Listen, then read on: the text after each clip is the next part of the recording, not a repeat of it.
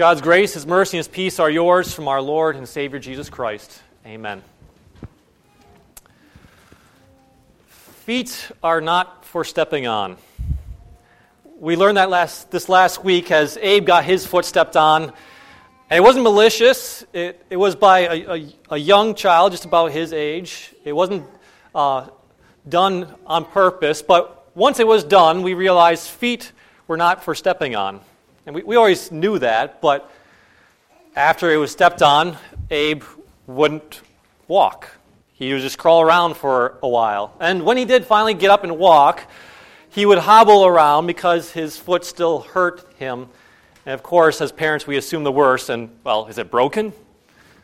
Because feet are not for stepping on. Feet are also not for pounding against immovable object, objects when you're angry. But even though we know that, sometimes it happens in our haste, in our anger, we pound our foot against something, making us even more frustrated and angry than we were before. Feet are not for pounding against immovable objects. I could keep going on of what feet aren't meant to do. There are a lot of things that feet aren't meant to do, but here, here's a very simplistic summary of what they are to do. Feet are for balance, feet are for allowing you to walk. They're designed with that specific purpose that, that you can walk around and that you don't simply fall over because your feet stabilize you. That's what they were made for. And if you use them outside of what they are made for, it's very likely that it's going to hurt them and damage them. You could use that for pretty much anything. Anything that's used outside of its purpose likely will become damaged and hurt, and, and something will go wrong. Well, those are just the things that we know are, how are used, know have a purpose. What, what about those things that we don't know so much what their purpose is? Well, that's what's going on today in 1 Corinthians as Paul writes to them he sees them debating, trying to figure out what's the purpose of this one thing. And it starts out like this He says, I'm going to have you jump to verse 13 food for the stomach, and stomach for food. Okay, it makes sense. Our stomach was made for food so that we can digest that food and get energy from that food, and so that we can keep on operating and keep on living. And food was made for the stomach. As believers, we trust that God made food for us. It's there for that specific purpose that we eat it and are nourished by it. If we don't use our stomach properly, it won't function properly. If we start eating nails, we're not going to be nourished by nails. In fact, our stomach might be hurt by nails. If we don't eat anything at all, we won't get the nourishment that we need, and so we will stop operating, functioning and even to a degree, we would die. Food for the stomach, and the stomach for food. That was something that these Christians understood. But then there's a second part of this debate that they brought in. Since we have cravings for food, since that's a way that, that God tells us that we need nourishment, maybe we can use that same principle for something else. Keep reading in verse 13 and 14. But God will destroy them both. The body is not meant for sexual morality, but for the Lord, and the Lord for the body. It's almost as if God, Paul, takes such a big leap in logic here.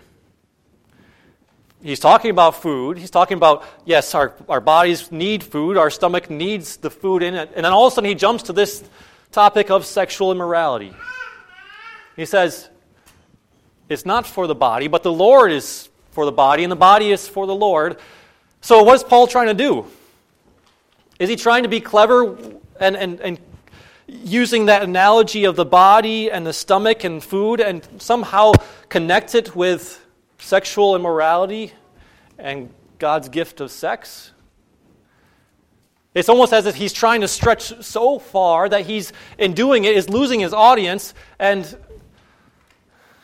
trying to be clever. He well, he's not clever at all. But when you begin to see what Paul is saying and you really begin to look at the text, you understand where he's coming from. Because the words in this text, some of them at least, are not Paul's words, they're someone else's. Look, look at your sheet. Look at the 1 Corinthians 6. I'll read the first few verses and notice where the quotation marks come in. It says, Everything is permissible for me, quotation. Out of quotation, but not everything is beneficial. Quote, Everything is permissible for me, end quote, but I will not be mastered by anything. Quote, Food for the stomach and the stomach for food, end quote, but God will destroy them both. The body is not meant for sexual immorality.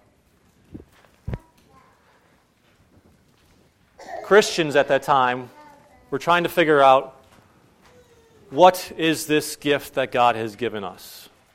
And how are we to use it? This gift of sex.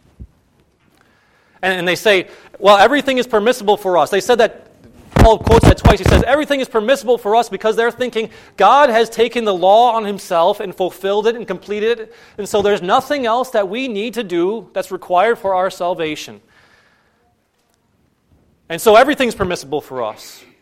Anything we do, even our faults, are covered over because Christ said, In spite of your fault, despite what you have done, you are forgiven. And simply faith in Christ saves. And so they said everything is permissible. And so if we have cravings for food, if that's something that's natural part of our lives, wouldn't it only make sense that our sinful lusts and desires, or I should put it, desires, should be fulfilled too? Isn't this just a, natural thing? Because one day we'll be taken to heaven and uh, um, food will be done away with, uh, marriage will be done away with. And so, isn't this something that we can enjoy now, something that we take pleasure in now? And you see how the Christians began to think. They thought, my body is for myself. My body is my own. I can do with my body what I please because, well, I only have a certain amount of time before I pass away to use this body. Well, Paul injects in their argument his own commentary. Where they say everything is permissible, he says, but not everything is beneficial where they say everything is permissible, he says, But I will not be mastered by anything. And if today is any indication, we can see exactly what Paul is saying. If our sinful desires and sinful pleasures were just like hunger, and we acted on them just like hunger, hunger we would see exactly where they lead us. Don't we live in a day and an age where people who are famous have found themselves in a very precarious situation? Why? Because they think everything's permissible for me. If, as long as I'm pleasing myself, as long as I do what I, I think is good for me, then it's fine. And yet we live in a Harvey Weinstein culture. Beneficial? No. Not being dominated by any, anything? You see so many of these, these, these men, these people going through therapy because they can't help from what they've done. They've taught themselves how to do this over and over again. Beneficial? No. You see how it changes and even destroys marriages and families. If I go by what I desire and what I think is good for me, I'm not faithful to my spouse. Well, doesn't that tear families apart? Leaving children as, as the victims, is that beneficial? No. There's statistics that say 30% of Christians look at inappropriate websites on a regular basis. Many of those becoming addicted, dominated by this, this, this thing, this disease, these actions. Permissible? Well, definitely not beneficial. You begin to see how God is calling us away from what the world might have us understand about ourselves. The one thing that we may think is our own, our own bodies, if we do with it as we please, if no one's hurt by it, what does it matter? He wants to show us we are hurt by it. He goes into verse 15. He says, Do you not know that your bodies are members of Christ Himself? Shall I then take the members of Christ and unite them with a, with a prostitute? Never. Do you not know that he who unites himself with a prostitute is one with her in body? For it is said, The two will become one flesh. It's amazing how Paul picks this out and how, how God focuses on this sin. He says, Here is a sin that is truly detrimental. Here's a sin that can truly separate you from what Christ has designed you to be. He created you with a purpose. He created you, informed you from the dust, so wouldn't He be the one to know how you are to function and how you are to work? He breathed life into us, and even though Adam cursed the world by his sin and all of us cursed, He says, You're still not meant to live that way. You may be able to do it, it may be permissible to the world but is it really beneficial?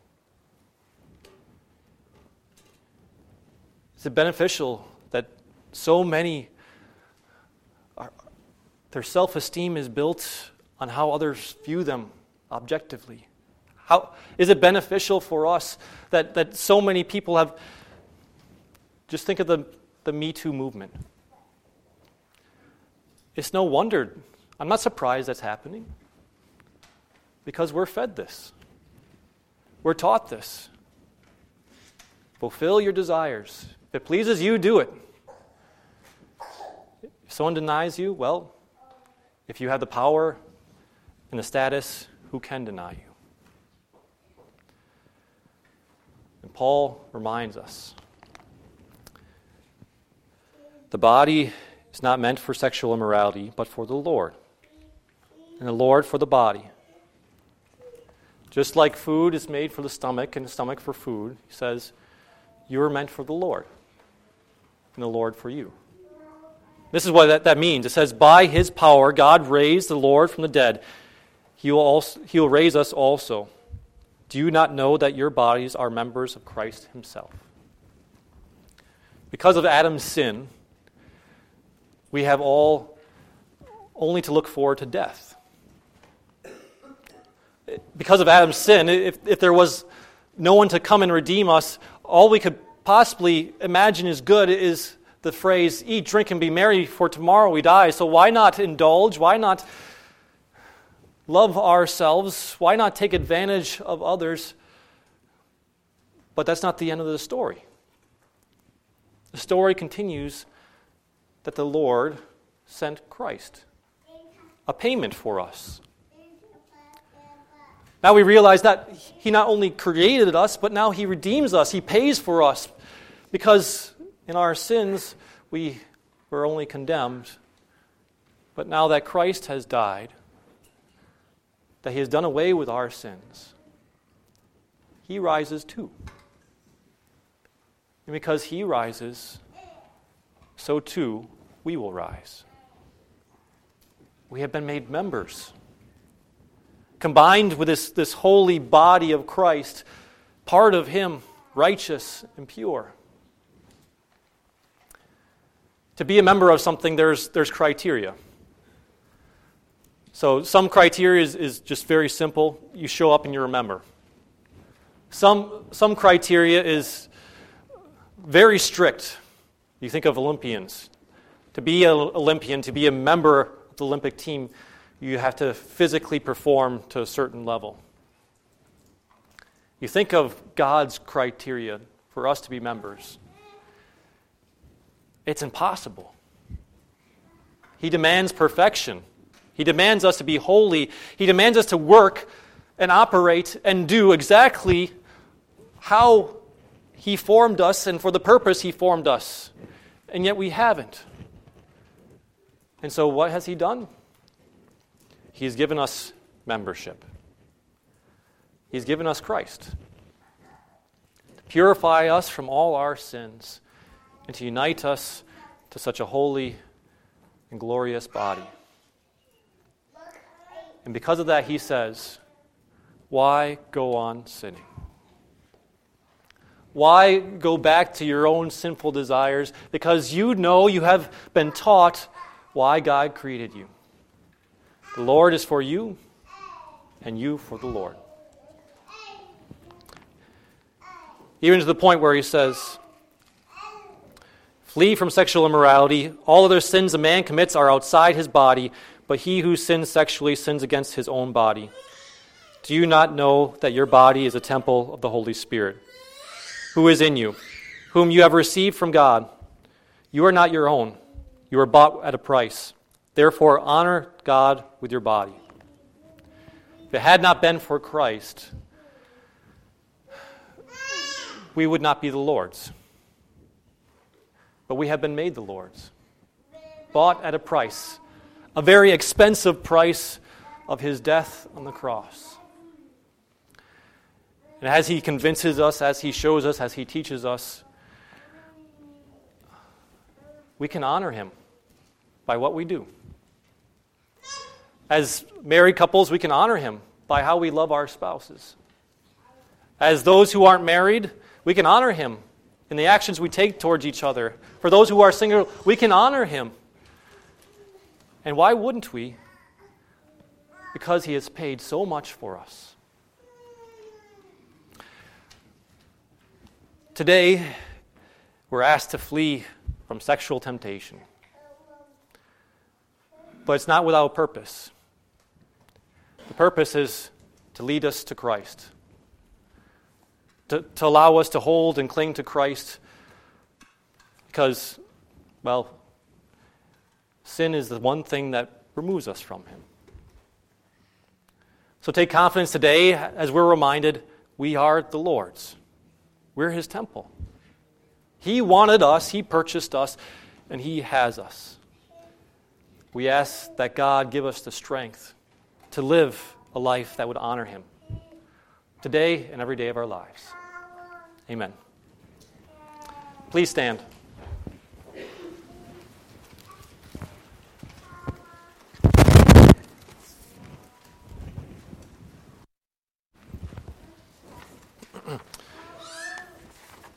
We join together in confessing our faith with the words of the Apostles' Creed, printed for you on page 5 in your bulletin.